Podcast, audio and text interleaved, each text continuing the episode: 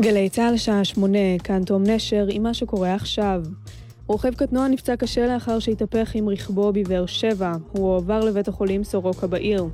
בראשון לציון נפצע בינוני רוכב אופנוע כבן 20 מפגיעת רכב, והוא פונה לבית החולים תל השומר עם חבלת ראש. שני פצועים נוספים המעורבים בתאונה פונו במצב קל לבתי החולים וולפסון ואסף הרופא.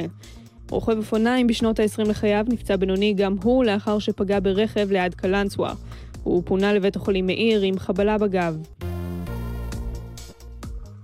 ארבעה צעירים תושבי ג'יסר א-זרקא נעצרו בחשד לתקיפת שוטרים והפרות סדר בפארק המים שפיים שבשרון. בשעות הצהריים פרצה קטטה בפארק בה היו מעורבים 50 צעירים. כתבתנו הדס שטייף מוסרת כי האירוע במקום הסתיים, והצעירים הועברו לאגף החקירות.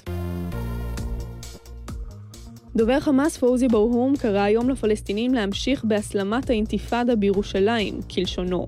ברהום הוסיף, בחמאס רואים בחומרה רבה את החלטת ממשלת ישראל לסגור את מסגד אל-אקצא ומניעת קיום התפילות במקום. פשע זה הוא המשך למלחמת הדת נגד הפלסטינים. בתוך כך חברי הכנסת מהרשימה המשותפת, טיבי וסעדי, אמרו כי עמדת ההגנה הערבית תמיד הייתה כי שימוש בנשק הוא לא כלי המאבק של האזרחים הערבים בישראל. טניס, גרביניה מוגורוסה היא אלופת ווימבלדון לשנת 2017. הספרדיה גברה על ונוס וויליאמס האמריקנית בשתי מערכות, 7-5 ו-6-0. היא זכתה בפעם הראשונה בקריירה בטורניר ווימבלדון ובפעם השנייה בגרנד סלאם. כתבנו אופיר יונתן מזכיר שמחר ייערך גמר הגברים, בו יתמודדו רוג'ר פדרר ומרין צ'יליץ'. תחזית מזג האוויר, שרבי. מחר יוסיף להיות חם מאוד ועומסי חום כבדים עד קיצוניים יורגשו ברוב הארץ. בשני, הקלה. ולסיום, בעוד זמן קצר תעלה להקת הרוק האמריקנית Guns N' Roses על הבמה בפארק הירקון ותופיע מול למעלה מ-60 אלף צופים. כתבתנו שירה אלעמי מזכירה שזו הפעם השלישית של להקת הרוק בישראל, לאחר שהופיעה כאן ב-1993 ולפני כחמש שנים. היום תופיע הלהקה בהרכב המקורי שלה, שאוחד מחדש בשנה שעברה, ותחתום כאן את סיבוב ההופעות העולמי שלה. אלה החדשות שעורך אייל שוואח.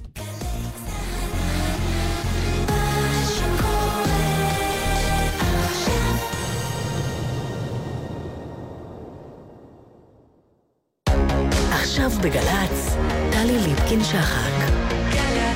עם פ"א פגישה אישית. כמה דברים שאתם צריכים לדעת על הפרופסור עדנה לומסקי פדר. היא נולדה בשנת 1953 בטבעון, בת יחידה להורים יוצאי שואה. התגייסה לחיל השלישות בשנת 1970 והשתחררה משירותה הצבאי שבועות ספורים לפני שפרצה מלחמת יום הכיפורים. לפרופסור לומסקי פדר תואר ראשון בסוציולוגיה וגיאוגרפיה, תואר שני ודוקטורט בסוציולוגיה מהאוניברסיטה העברית ופוסט-דוקטורט באנתרופולוגיה מאוניברסיטת אוקספורד בבריטניה. מחקריה של לומסקי פדר עוסקים בצבא ומלחמה מנקודת מבט תרבותית, זהות לאומית בהקשר ישראלי, מעבר לבגרות וטקסי זיכרון בבתי ספר ובסוגיות של מגדר. היא זוכת פרס ידידי האוניברסיטה העברית בלונדון, זוכת קרן גינסברג, האוניברסיטה העברית וקרן עמוס לעידוד חוקרים צעירים ומחברים, ושימשה בין היתר ראש התוכנית לסוציולוגיה של החינוך וראש סמינר בית הספר לחינוך באוניברסיטה העברית. בין ספריה, כאילו לא הייתה מלחמה, ספר העוסק במלחמת יום כיפור, במיליטריזם הישראלי ובניתוח סיפורי חיים של גברים ישראלים שהשתתפו במלחמה. ספר נוסף שלה הוא ישראלים בדרכם, סיפורי הגירה של צעירים מברית המועצות לשעבר. כיום משמשת לומסקי פדר מרצה בחוג לסוציולוגיה ואנתרופולוגיה ובבית הספר לחינוך באוניברסיטה העברית בירושלים. היא נשואה ואם לשניים ומתגוררת בתל אביב.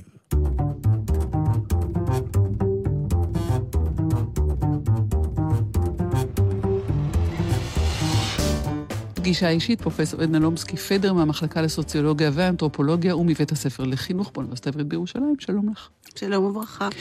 אנחנו מבקשות אה, לדבר על תחומי המחקר הנרחבים שלך, שכולם ככה מרגיש לי יכולים להתכנס תחת הכותרת הישראליות, למרות שלישראליות יש עוד מרכיבים מעבר לאלה שאת חוקרת. ואנחנו מדברות בשבוע שבו התחילו, ואת אולי אפילו לא יודעת, גיוסי יולי-אוגוסט. גיוס אוגוסט הגדול. האם השירות הצבאי הוא התגלמות הישראליות? אה, אוי, זו שאלה קשה. אה, ללא ספק, זה אחד מהתגלמויות הישראליות. למרות כשהיינו אימהות והיינו בהיריון, קיווינו שהבנים שלנו לא יגיעו לשם. אבל כן, זה אחד מהמאפיינים של הישראליות, ובעיקר אולי המאפיינים של הצעירות הישראלית. כי אחד באמת מהתחומים שאני עוסקת בהם יותר זה נושא של צעירים במעבר לבגרות, במה שנקרא בלייט מודרניטי.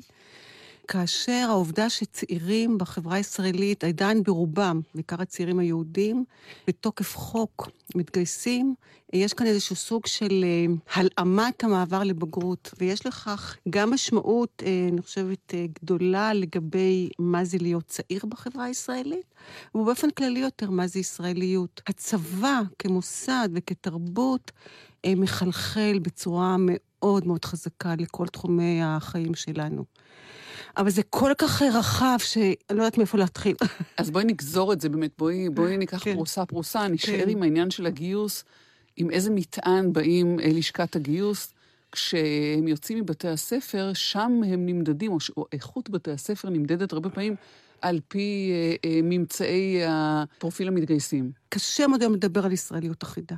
אני חושבת שיש הרבה מאוד ישראליות היום, יש הרבה מאוד ישראלים. זה בשורה טובה, לא? מאוד ישראליות.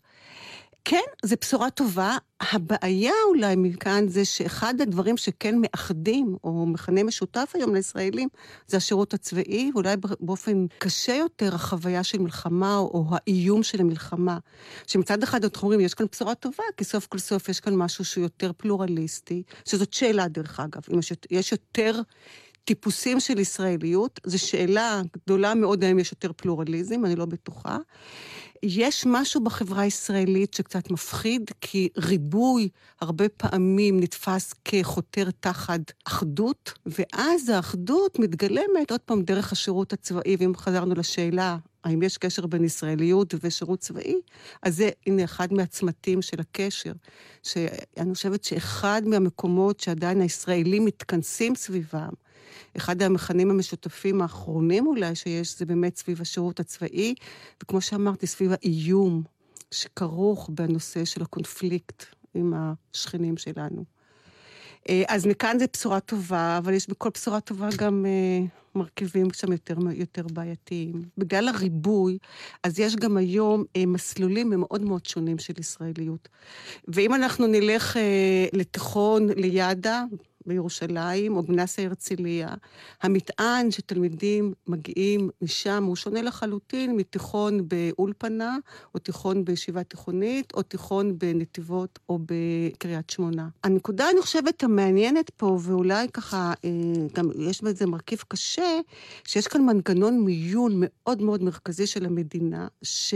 מחלק את התלמידים במהלך השביעית-שמינית, דרך המנילה, דרך מבחני המיון, דרך מבחני קורס, ויש כאן בעצם הצעירים עוברים תחת איזשהו מכבש מיוני מאוד מאוד משמעותי ומאוד מאוד דרסטי. כאשר הם יודעים היום מה הקאבה שלהם, הם היום מגיעים לצבא, ברובם כשהם יודעים מה מסלול השירות שלהם, והם מדורגים. מי הולך ל-8200, מי הולך לטיס, ומי לא עובר את המיונים והולך חלילה, כדת, כאילו, רק לתפקידים פחות נחשבים. זה ישפיע על המשך חייהם?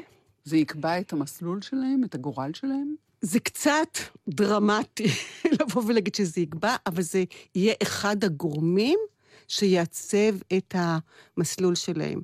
אה, ופה אני אולי באמת אה, יכולה לתת דוגמה ממחקר שאורנה ששון לוי ואני עשינו, ראיינו באמת נשים. אה, מה שקורה עם נשים, שלמרות שיותר ויותר תפקידים נפתחו להן, יש עדיין קבוצה גדולה של נשים שאין להם מספיק תפקידים טובים לנתונים שלהם. ויש נשים שמגיעות לתפקידים שנחשבים מאוד מאוד בעלי סטטוס נמוך, כמו תפ... מה שקרה תפקידי פקידות, גם היום. ומה שאנחנו רואים, שהנשים הללו משלמות מחיר על העובדה שהם אה, שופצו מכל מיני סיבות אה, לתפקידים פחות נחשבים.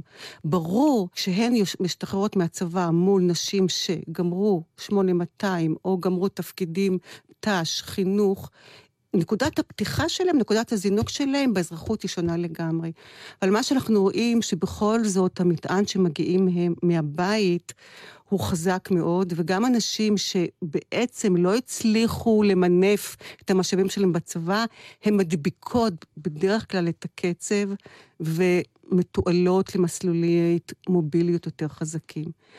זה אומר גם הכיוון ההפוך, שאם יש לנו דימוי מאוד חזק של הצבא כמנגנון של מוביליות, כור היתוך. כור היתוך, אז גם נשים שאנחנו רואות, שהייתה להם בעצם את ההזדמנות, הצבא פתח להם את ההזדמנות להתקדם, חלקן לוקח את זה, ממנף את עצמו ואת עצמן ומתקדם, אבל חלק גדול מאוד חוזר חזרה הביתה, וחוויית הצבא נשארת בסוג של, איזשהו סוג של בועה, של, אה, בסיפור החיים, של איזשהו פרק אחר שהייתה שם הזדמנות שהוחמצה, והם לא מינפו את עצמם דרך השירות. יש להניח שהזדמנות שמוחמצת, גם לה יש השפעה, להחמצה יש השפעה על המשך החיים ועל מה שמניע האדם באשר הוא אדם. כן, ולו מהסיבה שהן יודעות שיש את האופציה האחרת. למשל, אחת המוראיינות שלנו הייתה אישה שפגשנו אותה בגיל 35, אחרי גירושין, שפגשנו אותה בתל אביב, והיא אמרה, הנה, עכשיו אני חוזרת לנקודת הזינוק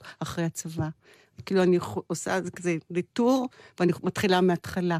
כי אני יודעת שיש לי את ההזדמנות. אז מבחינת הדמיון של עצמן, הן יודעות שהן יכולות, אבל הרבה פעמים הצבא, אחרי השחרור, הן חוזרות הביתה.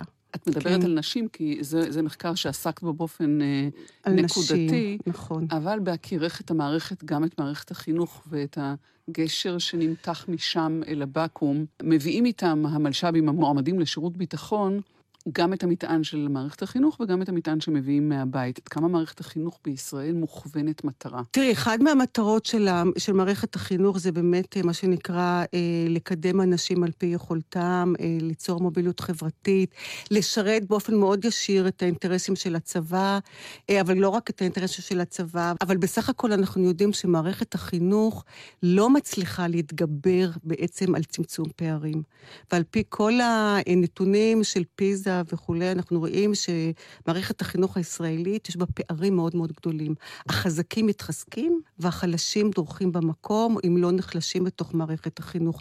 והדבר הזה משוכפל בתוך הצבא. וגם אי אפשר לצפות מהצבא שימלא את הפערים או שיצמצם את הפערים. הוא צריך כוח אדם מיומן, הוא לא משחק משחקים, יש לו משימות רציניות למלא. למרות שהצבא, כחלק מהניסיון שלו לגייס מוטיבציה, מדבר במושגים של כור היתוך, אה, זה מאוד קשה, ואפשר בכלל לתהות האם זה תפקידו, זה לא תפקידו. אה, ולכן אה, מערכת החינוך, איך שאנחנו מכירים אותה היום, היא בעיקר משכפלת את הפערים הקיימים ממילא, ומצליחה בצורה מאוד מאוד מצומצמת לצמצם פערים. אנחנו נדבר בהרחבה כן. על ספרך אה, כאילו לא הייתה מלחמה, אבל המחקר שעשית והמעקב שלך אחרי ההשפעה של מלחמה, של חוויית המלחמה על, על גברים צעירים, אני רוצה בהקשר של המתגייסים לשאול אותך עד כמה הפרט שמגיע אה, עכשיו ללבוש מדים מושפע גם אם הוא לא קרא מחקר, מהנרטיב שפשוט עובר. קודם כל ברור, כי זה, קודם כל זה הדור שאני חקרתי, זה דור ילידי אה, תחילת שנות החמישים, אז זה במידה רבה ההורים של החיילים היום. אז ברור שהם משפיעים דרך תהליכי סוציאליזציה בבית, אבל אנחנו רואים גם שיש הבדלים מאוד גדולים בין הדורות. זאת אומרת, אה, אה, כל דור, וכל דור יש לו את המאפיינים שלו. כמובן שכל דור גם... אה, בתוכו יש יחידות דוריות מאוד שונות באופיין, כאשר ה, ה, מה שמשפיע זה גם ההקשר המקומי, מה קורה פה בחברה הישראלית, ומה שקורה בגלובל. Uh, והקבוצה שאני חקרתי בספר, uh, כאילו לא הייתה מלחמה, זו קבוצה שהיא מאוד מיוחדת מבחינה זאת, שזה דור שבאמת התבגר בשנות ה-70, כאשר החברה הישראלית התחילה להיפתח לעולם הגלובלי. אוקיי? אז מכאן שזאת קבוצה מאוד מאוד מאוד מסוימת. אנחנו נחזור כן. לזה כאמור. בואי נעשה כן. אתנחתא, כן. פרופ' כן. עדנה לומסקי פדר. ביקשת ג'ו קוקר, וודסטוק. כן. וזה הנה. כדי להגיד מי את? מין תעודת זהות כזאת? לא, זה במידה רבה דווקא, זה מאוד מתחבר למה שדיברתי במשפט האחרון, זה מאוד מתחבר לתעודת הזהות של היחידה הדורית הזאת, שחקרתי אותה, שאני חלק מהיחידה הדורית הזאת. אה, ואני חושבת שג'ו קוקר, כי אני חושבת שהשיר הזה פשוט אותי תמיד יפנט ומהפנט, אבל וודסטוק זה מבחינתי באמת איזשהו סמל לפתיחות של אותו דור ש, שגדל בשנות ה-70 וה-80, נכנס לחברה הבוגרת. זה העולם המערבי, הפתוח, הנאיבי במידה רבה, שמסמן ערכים של חופש, של שוויון, של זכויות אדם, אה, של אהבה. שהיום כשאני מסתכלת על זה, יש הרבה מאוד נאיביות. אני מתגעגעת לנאיביות הזאת. אני קצת אה, הרבה פעמים עייפה מהציניות שמשתלטת עלינו. וכן, זה תעודת הזהות של, אני חושבת, של הדור שלי, כפי שאני רואה אותה. נשמע ונחזור.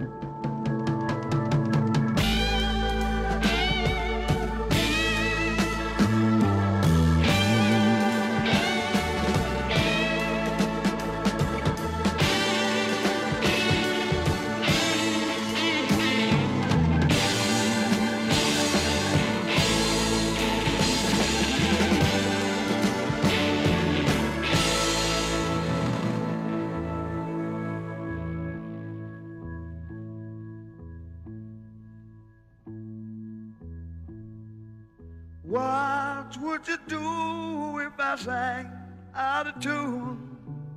Would you stand up and walk out on me? Lend me your ears and I'll sing you a song. I will try not to sing out of key. Yeah. Oh, baby, how you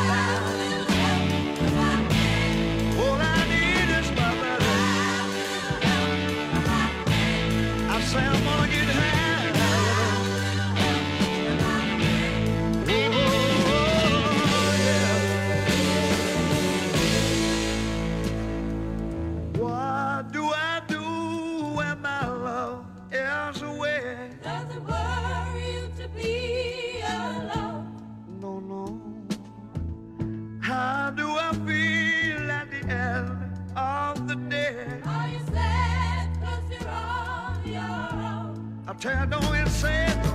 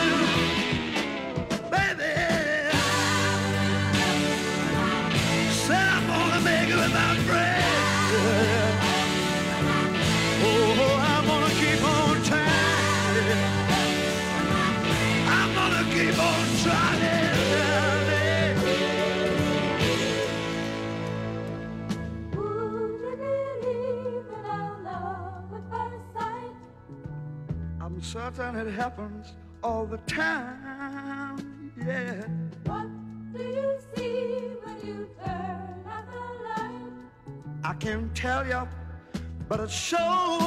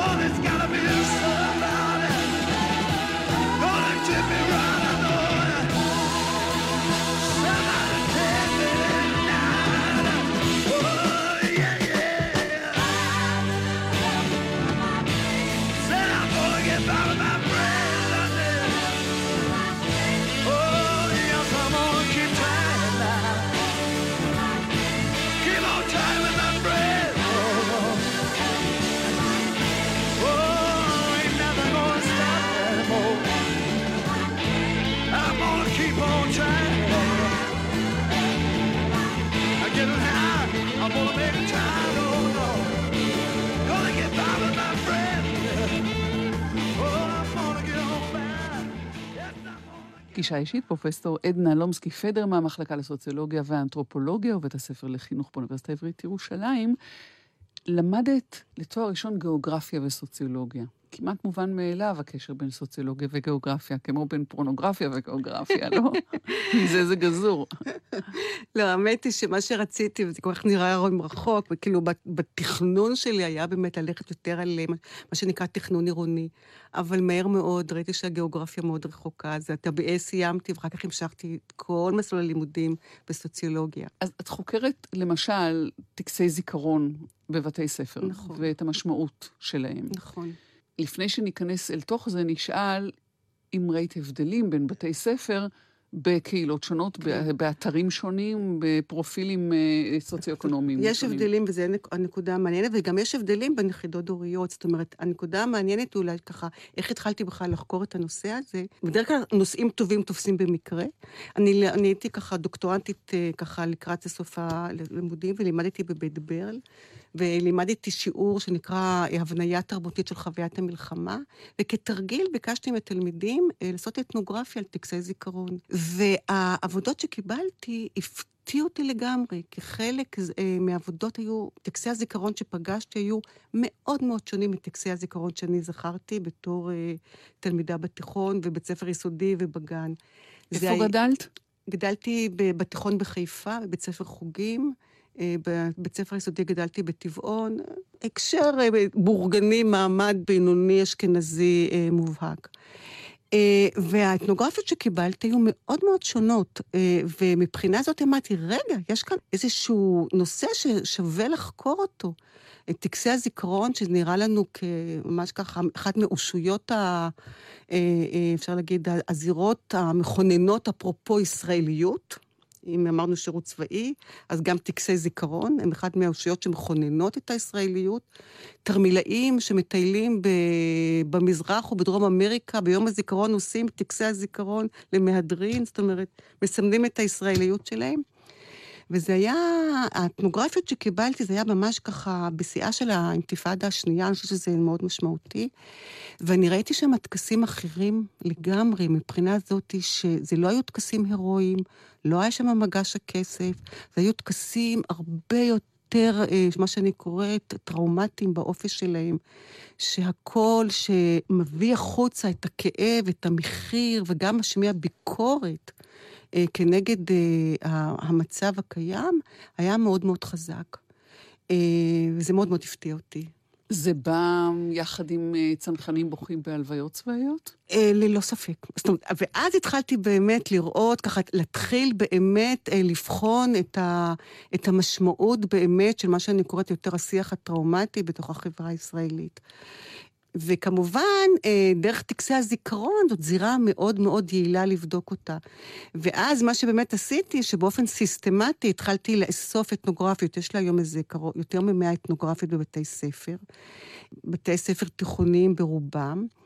אה, ואז ראיתי באמת אה, איפה הטקסים היותר, אה, מה שאני קוראת יותר טראומטיים במחאות, איפה הטקסים היותר הירואיים עדיין נשארים, ואיך אנחנו מסבירים את, ה, את העניין הזה. את יכולה למפות לי את זה, בבקשה? כן, הטקסים שמביעים הרבה יותר כאב אישי, הרבה יותר ביקורת, היו דווקא בבתי ספר שמזוהים יותר עם המעמד הבינוני, האשכנזי. זה אותם בתי ספר גם, שאני אומרת, סליחה על, ה, על, ה, ככה, על ההתבטאות שקצת ככה צינית, שיכלו גם, אני אומרת, במחאות להתהדר עם רשימת נופלים אה, מאוד מאוד רחבה.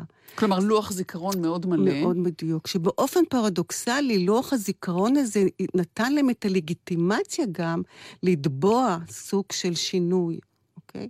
בעוד שבתי ספר אה, שבאים מהמעמדות הנמוכים יותר, שאין להם את המשאב הסמלי הזה, הם הר- הרבה יותר אחזו בטקס ההגמוני, הקנוני, שעדיין משמר את המסרים הלאומיים, המסורתיים, הרגילים.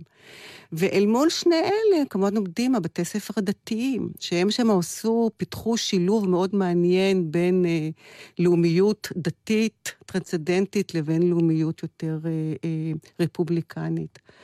אה, אז אנחנו רואים את זה בצורה מאוד מאוד אה, מעניינת, איך קבוצות שונות מנצלות במידה רבה, או מגייסות במידה רבה, את טקסי הזיכרון כדי לקדם, לקדם את האג'נדה הפוליטית-חברתית שלהם, גם סביב השירות הצבאי. אפשר מזה להתחבר לתחומי המחקר האחרים שלך, כי אם, אם עומדים על משמעות ההבדלים בטקסי הזיכרון והשינויים שעברו עליהם, זה מביא אותנו למחקרים על צבא ומלחמה מנקודת מבט תרבותית, ואיך איך הם נתפסים. כמובן צבא ומגדר, כל אותם עניינים שאת עוסקת בהם, של זהות ומגדר, של פליטות ומהגרים, כל הדברים האלה באים לידי, השינויים האלה ניכרים שם, והם מיקרוקוסמוס כזה, זה קפסולה, לא? אה, בהחלט. אני חושבת שאם אנחנו ככה ניקח אפילו כאלה, כאילו זומים קטנים, אז למשל, אה, אם נחבר את טקסי זיכרון והגירה, אז דווקא אנחנו הולכים לאולפנים, אז אנחנו רואים שגם שם דווקא טקסי הזיכרון הם מאוד הגמוניים, כי בעצם קודם כל מעבירים למהגרים את, ה, את הזהות הלאומית, המסורתית הראויה, אבל מה שמעניין זה שמלמדים אותם גם איך להתנהג. אומרים להם מתי צריך לעמוד דום, מתי צריך להרכין ראש, זאת אומרת, אותן פרקטיקות גופניות שאנחנו, זה טבוע בגופנו, אנחנו שומעים את, הש, את הצפירה, ישר אנחנו מתכנסים ומורידים את הראש, אותם צריך ללמד, ככה זה היה מאוד מאוד uh, מעניין.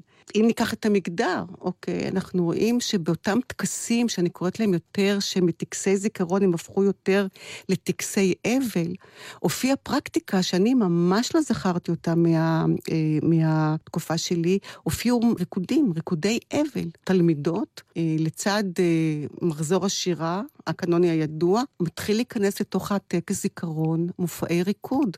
ריקוד שמבטא, ככה באופן מאוד אקספרסיבי, את האבל. וכמובן שזה רוקדות נשים, אוקיי? בנות. אה, זה מאוד מאוד ממוגדר. ואנחנו רואים פה את החלוקה המאוד ממוגדרת בטקס, את הנשים האבלות, כן? אל מול הגברים, שהם אלה שקוראים את, ה, היזכור. אני חשבתי שיש כאן משהו כמעט אה, פרקטיקה דתית שאומרים יזכור, וזה לא נכון, כי כשהגעתי לטקס אה, בפלך של אה, בית ספר דתי, שם בנות קראו יזכור בלי בעיות. ואז הסתבר שהתפתחה פה דווקא בקרב חילונים פרקטיקה מאוד חזקה, שגברים קוראים יזכור, כי יש כאן משהו שהגבר הוא זה שמעביר את הזיכרון, ונשים הם אלה שאבלות, או- ואז יש את ריקודי האבל. המקוננות. כן, המקוננות בדיוק. אבל צריך לזכור, אני באמת, אני הפסקתי באופן שיטתי לאסוף טקסים, עד, ככה אספתי עד לפני שש שנים באופן שיטתי. אני משערת, אין לי ספק שהטקסים האלה עוברים כל הזמן שינוי, ולאחרונה אנחנו ראינו יותר ויותר גם שנשים נהרגות בצבא. ואין לי ספק שזה יחלחל ויהדהד גם לט- לטקסי הזיכרון. והחלוקה המגדרית אולי אה, תשנה את פניה. גם מהמחקרים שלך של צבא ומלחמה מנקודת מבט תרבותית, זו מין כותרת כזאת, כן. אבל זו נקודת מבט. כן. תראי, לחקור טקסי זיכרון מבחינתי זה אחד, אחד הזירות של לחקור צבא ומלחמה מנקודת המבט תרבותית. זאת אומרת, לחקור טקסי זיכרון זה פרקטיקה תרבותית של איך זוכרים את החיילים שנפלו, אוקיי? וצבא, צבא, יש לי כמה, כמה מחקרים שככה אה, קשורים לנושא של הכותרת של תרבות. נושא, אה, מחקר אחד גדול שעשיתי יחד עם אה, פרופסור אייל בן ארי, זה אה, מחקר דווקא שהוזמן על ידי הצבא. אה, וזה האופן שבו הצבא מנהל שונות של חיילים. זאת אומרת, הנקודת המוצא היא שחיילים מגיעים מתרבויות שונות, וכיצד הצבא מתמודד עם השונות התרבותית. הנקודה הזאת היא מעניינת, כי פה הצבא הישראלי מאוד קשוב להלכי רוח גלובליים. הצבא, הצבאות המערבים הפרופסיונליים עסוקים מאוד בנושא של ניהול השונות של החיילים. אוקיי?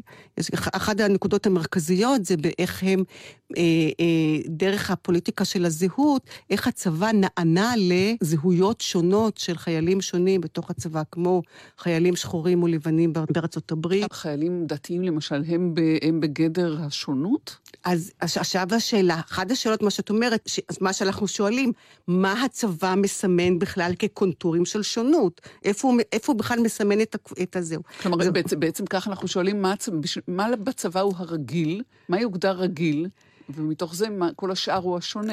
או מה הצבא אה, מרשה... מהו הכלל ומהו היוצא מן הכלל. נכון, או מצד שני, זה לא בהכרח, דרך אגב, השונה הוא לא בהכרח היוצא מן הכלל, כי הצבא היום, למשל, מכיר בזה שלגברים ולנשים יש צרכים שונים.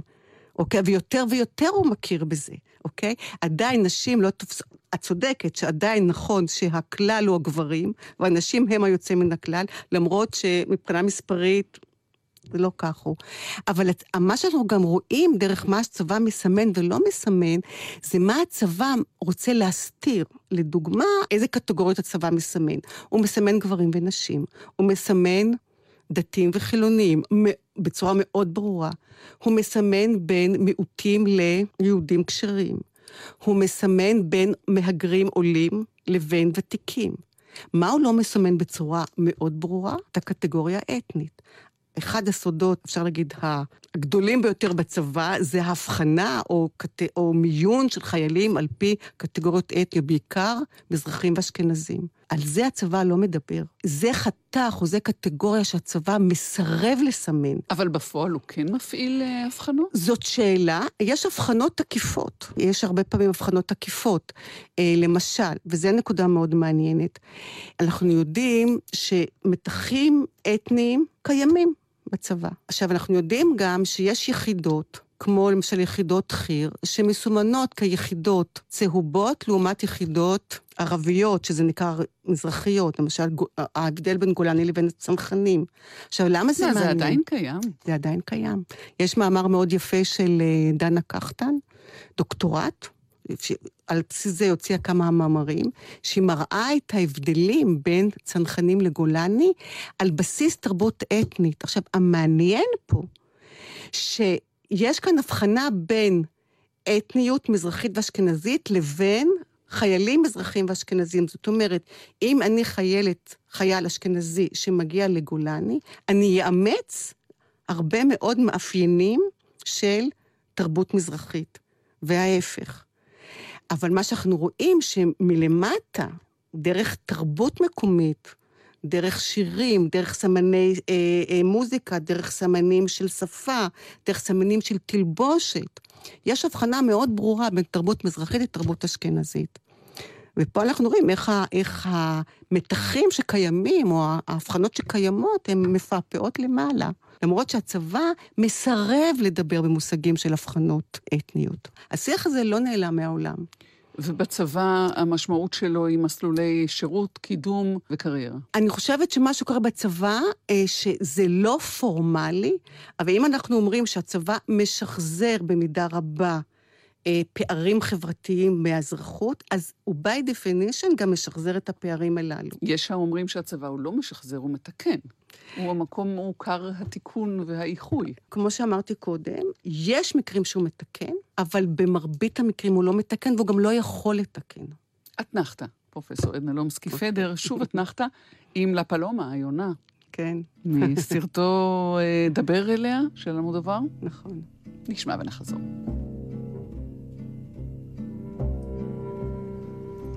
Dicen que por las noches no más se le iba en puro llorar. Dicen que no comía, no más se le iba en puro tomar. Juran que el mismo cielo se estremecía al oír su llanto. Cómo sufría por ella, que hasta en su muerte la fue llamando.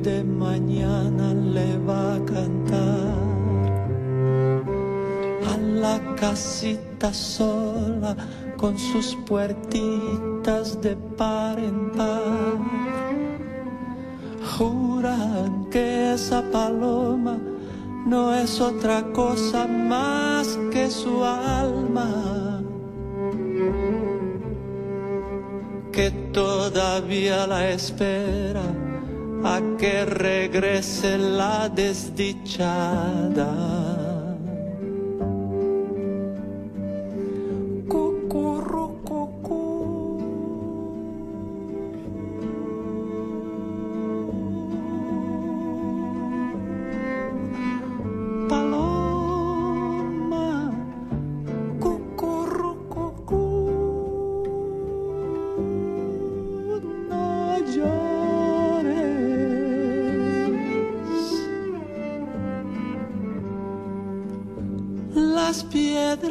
my.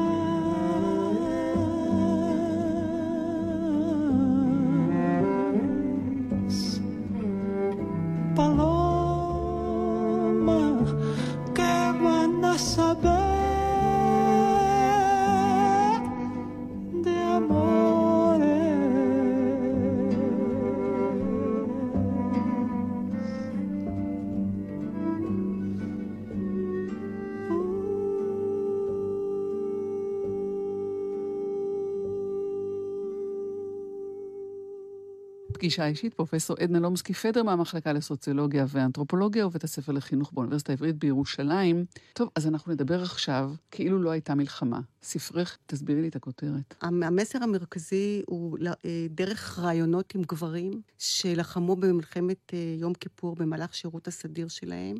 ואני פוגשת אותם באמצע שנות ה-80, תחילת שנות ה-90, ככה כמה שנים אחרי המלחמה. אני מנסה להבין אה, את המשמעות של המלחמה וכיצד היא משפיעה לדעתם או מעצבת את המהלך החיים שלהם. ומה שאני מוצאת זה שהחיילים ברובם, או הגברים ברובם, מזהים את המלחמה כאירוע מאוד אה, משמעותי, אבל טוענים שהיא לא השפיעה על החיים שלהם. כאילו לא הייתה מלחמה. רק אה, חלק אה, ממש קטן, בערך רבע מהגברים, מדברים כן במושגים של חוויה טראומטית שהשפיעה על החיים שלהם. ואני רוצה פה להדגיש שאני באמת אה, ראיינתי חיילים מן השורה, אף אחד מהם לא הוגדר רפואית לפחות, או פסיכולוגית כהלום קרב, זאת אומרת, או כפוסט-טראומטי. אבל הייתה איזו התאמה בין התגובה שלהם, או העדות הזאת שלהם, לבין המיקום שלהם במלחמה והחוויות שעברו זהו, עליהם? אז זה בדיוק הנקודה. את בדיוק אה, ככה קולעת לעניין. ואז מה שאני רואה, שהגברים שכן מדברים במושגים של השפעה ובמושגים של טראומה, זה אותם גברים אה, שהיו ברובם לוחמים קרביים, אבל לא רק לוחמים קרביים, הם גם השתתפו בקרבות הנחשבים ביותר, שהם מסמנים ומסמלים את אה, הקרבות הטראומטיים של מלחמת יום כיפור. אז זה כמעט מובן מאליו, אבל את זה לא צריך לחקור, זה ברור שהם יגידו שזה היה משברי אה, עבורם, לא? לא, אז את יודעת, זה בדיוק הנקודה. אני אתן לך, אני אתן לך סיפור ואני, ואני אראה לך למה זה לא מובן מאליו. כי גם אני בטח חשבתי, רגע, זה נורא מובן מאליו. אני ישבתי וראיינתי בחור שהיה בגרעין ברמת הגולן, אה, המלחמה תפסה אותו פצוע, והוא היה- זה היה גרעין נחל, נדמה לי קיבוץ מרום הגולן, והוא מספר לי שהמלחמה לא השפיעה עליו כי הוא לא לחם, הוא לא באמת לחם. ויושבת לידו אשתו, שהייתה בגרעין יחד איתו, ומסתכלת עליו, והיא אומרת לו, מה אתה מדבר? המלחמה הייתה החוויה הכי טראומטית בחיים שלי. הנסיגה מרמת הגולן הייתה חוויה איומה. זו חוויה מכוננת וטראומטית בחיי. למה היא יכלה להרשות לעצמה להגיד את זה, ולמה הוא לא? זאת אומרת, אנחנו רואים פה הבדל מגדרי, שאנחנו רואים כבר בסיפור הזה שהחברה מסמנת או, או מעצבת קריטריונים מאוד ברורים. מי יכול להגיד, המלחמה הייתה חוויה מאוד מאוד קשה וטראומטית, ולמי אין את הלגיטימציה. עכשיו, לנשים שלא לחמו, יש את האפשרות בתנאים מסוימים, שם עוד פעם אפשר צריך, צריך לשאול לאיזה נשים יש ולאיזה נשים אין. אבל יש נשים שלא היו שם, לא לחמו ממש, ועדיין יכולות לבוא ולהגיד שהחוויה הייתה חוויה מאוד מאוד טראומטית. אבל את דיברת עם גברים. יש גברים שלחמו לחימה קרבית ממש. אה, יותר מזה, יהיו כאלה שנפצעו, ועדיין לא הרגישו שיש להם את הלגיטימציה להגיד שהם הושפעו מהמלחמה. יותר מזה, מה שעלה בצורה מאוד ברורה אה, מה, מהרעיונות ומהניתוח, שבמידה רבה התביעה מהם היא לא להיות מושפעים מהמלחמה, אלא להתמודד עם החוויות של המלחמה, ובמושגים שלי זה לנרמל את המלחמה לתוך החיים. תראה, החברה הישראלית לא יכולה להרשות לעצמה שכל שבע שנים יחזרו כאן אה, אנשים עם חוויות טראומטיות. אבל יש כאן בעצם אה, דיבור כבר עם אה, איזושהי ספרות שהיא הרבה יותר רחבה בסוציולוגיה ובאנתרופולוגיה, שבעצם מדברת על... ההנחה שהרגשות שלנו הם מובנים חברתית. עכשיו, אנחנו נגיד, היו מאז ומתמיד מלחמות בעולם. המלחמה הטראומטית ביותר, או הקשה ביותר במושגים אובייקטיביים, הייתה מלחמת 48. וכשאנחנו מגיעים ללוחמי 48, הם לא מדברים במושגים של טראומה, הם מדברים להפך במושגים של התמודדות, של איפוק, של שליטה. מעניין מאוד מה קורה להם עכשיו. יש עבודה מאוד יפה של גבריאלה מרזל ספקטור, שראיינה את אה, לוחמי תש"ח בזקנתה, והכותרת של הספר נהדרת, צברים לא מזדקנים. והיא מראה שהגברים, הלוחמים של 48, שלחמו מלחמות מאוד קשות, ושיעור האבדות שם היה ללא שיעור גבוה ביותר, זה דור שם כמעט נכחד. הם לא מדברים במושגים טראומטיים. גם היום. גם היום. חלקם, דרך אגב, מתחילים לדבר היום במושגים של טראומה. שזה מעניין, אפשר, אפשר, אפשר להסביר למה. אז רק כשנגמור את הטיעון, כאילו תהייה שלך, זה נורא מובן מאליו? לא, זה לא מובן מאליו. תרבויות מגדירות האם מותר לדבר במושגים של טראומה, ואם מותר, למי מותר. אז כשאת אומרת תרבויות, אני עדיין, ההדיוט ששואל, אבל זה תלוי איפה אתה גר, ומי זה, כשאת אומרת החברה, מי החברה שמקיפה אותך? זה, אתה, לא, אתה לא יכול לדבר על ישראליות בהכללה. אה, אני הראשונה שאגיד לך, או אמרתי שאי אפשר לדבר על זכות נכון. הכללה, אבל עדיין יש מה שנקרא אידיאולוגיה הגמונית, או תביעות הגמוניות, שתמיד יש קבוצות שיתנגדו, יחתרו וכולי. עכשיו, אני באמת בדקתי גברים שבאו מהקבוצות הדומיננטיות, מהקבוצות ההגמוניות. אין ספק שאם הייתי מגיעה לקבוצות אחרות, הייתי שומעת סיפורים אחרים mm-hmm. שמאוד מעניין. דרך אגב, מה הייתה חוויית המלחמה שלהם, אבל הם מעצם ההגדרה תמיד משוחחים באופן מודע יותר או פחות עם ההגדרות ההגמוניות. זאת אומרת, יש קבוצות שמעצבות את סדר היום התרבותי. ואחרים פשוט הולכים אחריהם. אה, הולכים אחריהם או מתנגדים להם. הם יכולים גם להתנגד ולהציב אלטרנטיבה. אוקיי? אבל עדיין אנחנו יכולים לבוא ולהגיד מה סדר היום, שאפשר להגיד היום בחברה הישראלית, סדר היום ההגמוני הוא פחות ברור, יש כל כך הרבה קבוצות שנאבקות ומתחרות על סדר היום הזה. אה, מנקודת ראותם של המרואיינים שלך, של הנחקרים, אה, שהתבוננת בהם החוויה לא הייתה משברית, אבל מי בסוף קובע אם חוויה היא משברית או לא? נניח שהאדם לא רואה את זה כחוויה משברית, אבל בכל זאת השפיע עליו באיזשהו אופן. אז זה, זה, זה, זה תלוי ההגדרה העצמית, או תלוי המבט מבחוץ אליו? תראי, אחד הדברים, מה שאני אומרת, שאני... עכשיו אני, אני ככה אקח את השאלה שלך, ואני אבוא, את השאלה הזאת שאת שואלת אותי, אני שאלתי אותם. אמרתי, תגידו לי, איך אתם מסבירים שחוויה כל כך דרמטית לא השפיעה? אז כמובן הם אמרו, תשמעו, מה שאת אומרת בין השורות, יש מנגנוני הכחשה, נכון? מנגנוני הדחקה. עכשיו, ומה זה מדבר? זה מדבר עם השיח הפסיכולוגי. עכשיו, צריך לזכור, השיח הפסיכולוגי הוא שיח מאוד צעיר מבחינה תרבותית. מתי הוא התבסס? בתחילת המאה ה-20? זה שיח שבעצם נותן משמעות לחוויות שלנו, או לתפיסות שלנו, או לרגשות שלנו. עכשיו, לבוא ולהגיד אה, מי קובע אם הייתה פה חוויה משברית או לא, ברור שיש מצבים פתולוגיים שאנשים מפסיקים לתפקד, ואז הם מוגדרים על פי קריטריונים, אוקיי, רפואיים, שהם טראומטיים. אבל זה עשרה אחוז מהגברים. ורוב הגברים, או רוב החיילים, חוזרים מהמלחמה, והם לא חווים את המלחמה בחוויה כזאת. זה עוזר אה, למדינה להמשיך ולשלוח אותם למלחמות? ודאי. זה שימושי. זה מאוד שימושי. ואני רוצה להגיד, החברה האנושית מאז ומתמיד שלחה גברים. הגברים לא חזרו ברובם אה, משברים, להפך. אנחנו יודעים היסטוריות שלמות של גברים שנהנו מקרב. היה להם הרבה טובות הנאה מקרב, הם ששו אלי קרב. אני אתן לך דוגמה, למשל, אני קראתי בדיוק אה, מאמר לא מזמן על חיילים נורבגים. אה, ששם זה גיוס חובה להלכה, ולמעשה זה גיוס אה, אה, וולונטרי. אה, וכל המאמר עוסק באכזבה הקשה של החיילים הללו שנשלחו לאפגניסטן, שלא היה אקשן. זה הכעס והאכזבה. את רואה איזשהו קו, אה, פרופסור לומסקי פדר, בין המחקרים שלך בתחום הזה לבין המחקרים בנושא של הגירה וזהות? מהגרים צעירים, בעיקר ישראלים בדרכם, הספר שחיברת על הגירה אה, צעירים מברית המועצות? תראי, יש אני- איזה פרקטיקות, כמו שאת אומרת, דומות, או איזה מכניזם דומה? אה, אני לא יודעת אם יש פרקטיקות דומות, אבל אני חושבת שמה שמשותף, את יכולה לבוא ולהגיד, כאילו, מה משותף לזה שאת חוקרת צעירים, חיילים ומהגרים? אני חושבת שמשותף לכל הקטגוריות הללו, זה שזה קטגוריות במעבר. זאת אומרת, זה מצבי מעבר.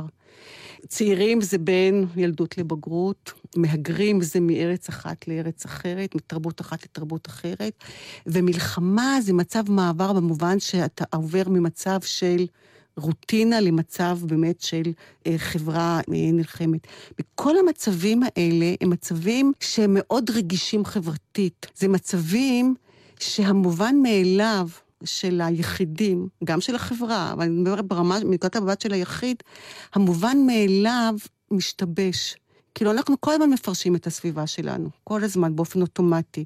אם היינו כל הזמן רפלקסיביים לפרשנות שלנו, היינו משתגעים. אבל יש מצבים כמו התבגרות, כמו הגירה, כמו חוויה של מלחמה. יש גם חוויות אחרות, אבל המצבים האלה, כי הם חוויות במידה רבה חברתיות, שהיחיד נפגש בעצם עם התרבות, הוא חייב להיות רפלקסיבי לתרבות שלו.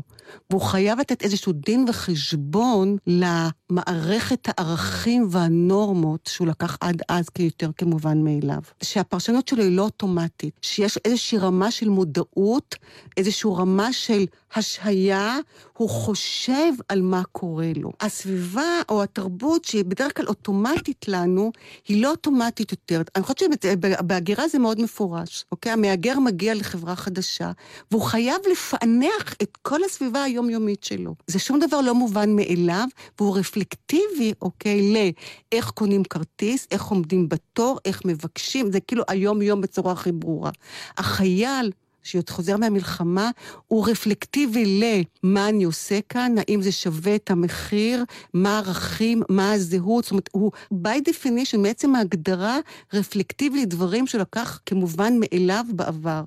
מלחמת יום כיפור מבחינת אותי הייתה זעזוע ברמה המקרו, כטראומה קולקטיבית שהרבה מאוד אמיתות נשברו, ויש טקסטים מאוד חזקים של חיילים שאומרים, אנחנו מש... חייבים בעצם להבין מחדש את הזהות שלנו בתוך המקום הזה. אז מבחינה זאת זה מצבים שהפרשנות התרבותית של היחיד היא לא אוטומטית. הם שלושה תחומים שהם לא רק הם רוחביים, אלא גם הם נובעים אחד מהשני ויכולים להשפיע אחד על השני, כי מהגר שהולך לצבא, מהגר שהגיע למערכת החינוך, נכון. הולך לצבא, זה, זה נכון. חלק מתהליך יש חפיפות, יש זאת אומרת, חפיפות. זה לא מקרה, דרך אגב, שרוב ה- החיילים הם צעירים, כן? זה לא מקרה ש- שחיילי חובה, כמובן, חיילים מקצועיים זה סיפור אחר. מדינה יכולה לגייס גיוס חובה צעירים, בדיוק בגלל שהיא במצב, במצב מעבר. ואז אם יש מהגרים, חיילים, צעירים, אז יש כאן באמת overlapping של שלושת הצעירים יחד. אנחנו נעצור במקום הזה, זה מחזיר אותנו למה שפתחנו בו, אל מחזור הגיוס הגדול של יולי-אוגוסט. נכנסים אל תוך המכונה הזאת עכשיו, אל תוך המערכת הזאת. יש לך אגב משהו להגיד על טקסי נשפי סוף אה, הלימודים? כן, יש לי מחקר נהדר על זה, על טקסי סיום. תני לי משהו על זה, משהו על זה. לפני אוקיי. שניפרד.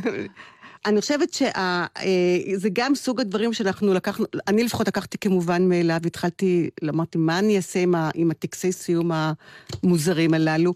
עד שהייתי בשנת, אה, הייתי בשבתון, ואני זוכרת שהייתי בהולנד, וישבתי בחדר עם מישהו מפינלנד, מישהו מהולנד, מישהו מאנגליה, ואז הבנתי שהטקסים המוזרים שיש לנו בבית ספר הם יחידים במינם, ובחברות אחרות אין טקסים כאלה, יש טקסי סיום בית ספר שמתנהלים אחרת לגמרי. אז עכשיו יש אצלנו אה, את אותו דבר, הנשפים האלה. אז הנשפים האלה, תשימי לב, יש כאן חיקוי גלובלי לפרום האמריקאי, שזה, שזה אפשר להסביר כחיקוי מוגזם. אבל מה- שאותי עניין יותר זה הטקסים האלה שאנחנו באים, ההורים, נכון, יחד, ויש נאומים, ואחר כך יש כל הפרפורמנס שהצעירים בעצם צוחקים על המבוגרים, ויש מה שבכל הקלאסיקות האנתרופולוגיות יש, יש היפוך תפקידים, יש טקסי התנגדות, זאת אומרת, הצעירים מפרקים לגמרי את הסדר של המבוגרים. יש ממש אנטי-מבנה. ואי אפשר להבין את זה, אפרופו, אם אנחנו לא מבינים, אנחנו חוזרים חזרה, מתי הטקסים האלה מתחוללים. הם מתחוללים רגע לפני שהילדים, או- ולא ילדים כבר, הצעירים האלה מתגייסים. ומה הם בעצם משדרים לנו פה? הם משדרים לנו פה למבוגרים. אנחנו יודעים שהסדר, כל סדר חברתי הוא סדר שרירותי, הוא יכול גם אחרת להיות. אנחנו, גם בסוף הטקס, כולם חוזרים חזר, עולים למעלה במה עם המדים או עם, עם החולצה, ו, ורובם מתגייסים עדיין לצבא. אבל הם מסמנים לנו למבוגרים שהם כיחידה דורית, צעירים, יודעים שיכולים גם אחרת, ואפשר לפרק את הסדר הזה. ראו זהרתם המבוגרים. זה עובר להם אחר כך. אז- כן, זה עובר להם, אני חושבת שהשירות הצבאי זה מכבש חברות מאוד רציני. אבל לדעתי, מה שקורה היום בחברה, זה לא פשוט כל כך. אפשר לדבר על הצעירים כמכלול, אה, אבל אנחנו רואים אה, מובלעות קשות, או מובלעות של נס- נסגנות, אה, של צעירים שחיים לא פה, שנודדים לא פה, שנמצאים לא פה. ולפחות ממחקרים שאני רוא- רואה, יש הרבה הרבה כאב, מודעות לכך שמשתמשים בהם, התחושה שהמדינה לא נותנת תמורה לתרומה. בזאת נסיים. בנימה אופטימית כזו. בנימה אופטימית. זאת פרופסור עדנה לומסקי פדר, תודה שדיברת איתנו, ביקשת ונשמע, ניפרד עם חדגדיה, של חווה אלברשטיין. שאולי אומרת יותר, יותר טוב ממני, מה שאני רוצה להגיד. נגיד אה, תודה לנחום וולברג שערך איתי והפיק את המשדר הזה, לעדי קורדובני על הביצוע הטכני וכמובן לכם שהאזנתם לנו, אני טלי ליפקין שחק, היו שלום.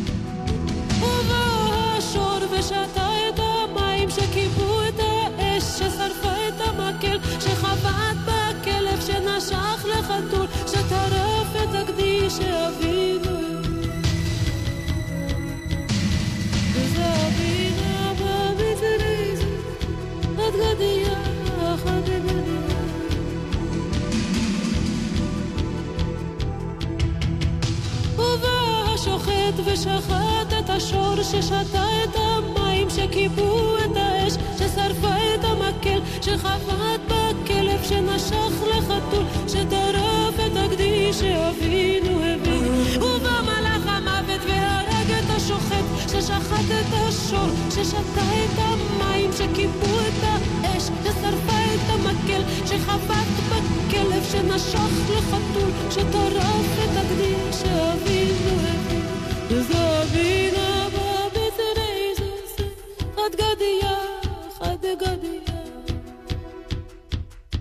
פתאום את שרה חד גדיה? אביב עוד לא הגיע ופסח לא בא. ומה השתנה לך, מה השתנה? אני השתניתי לי השנה. ובכל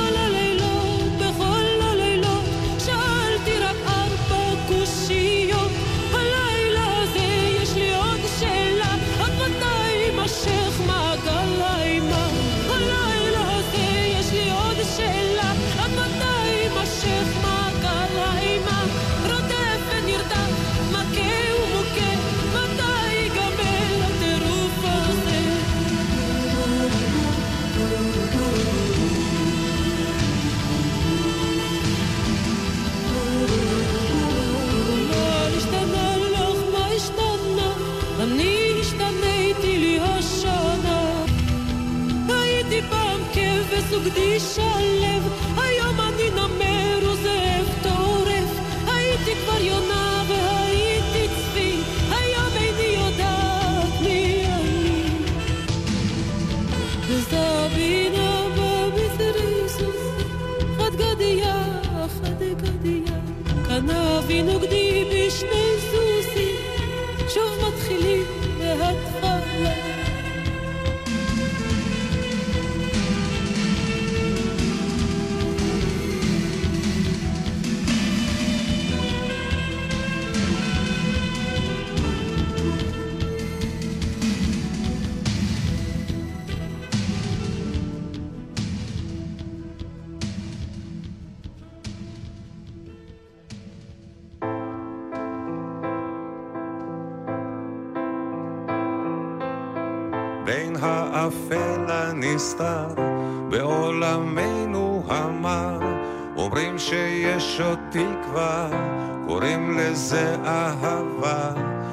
ומחכים לבואה.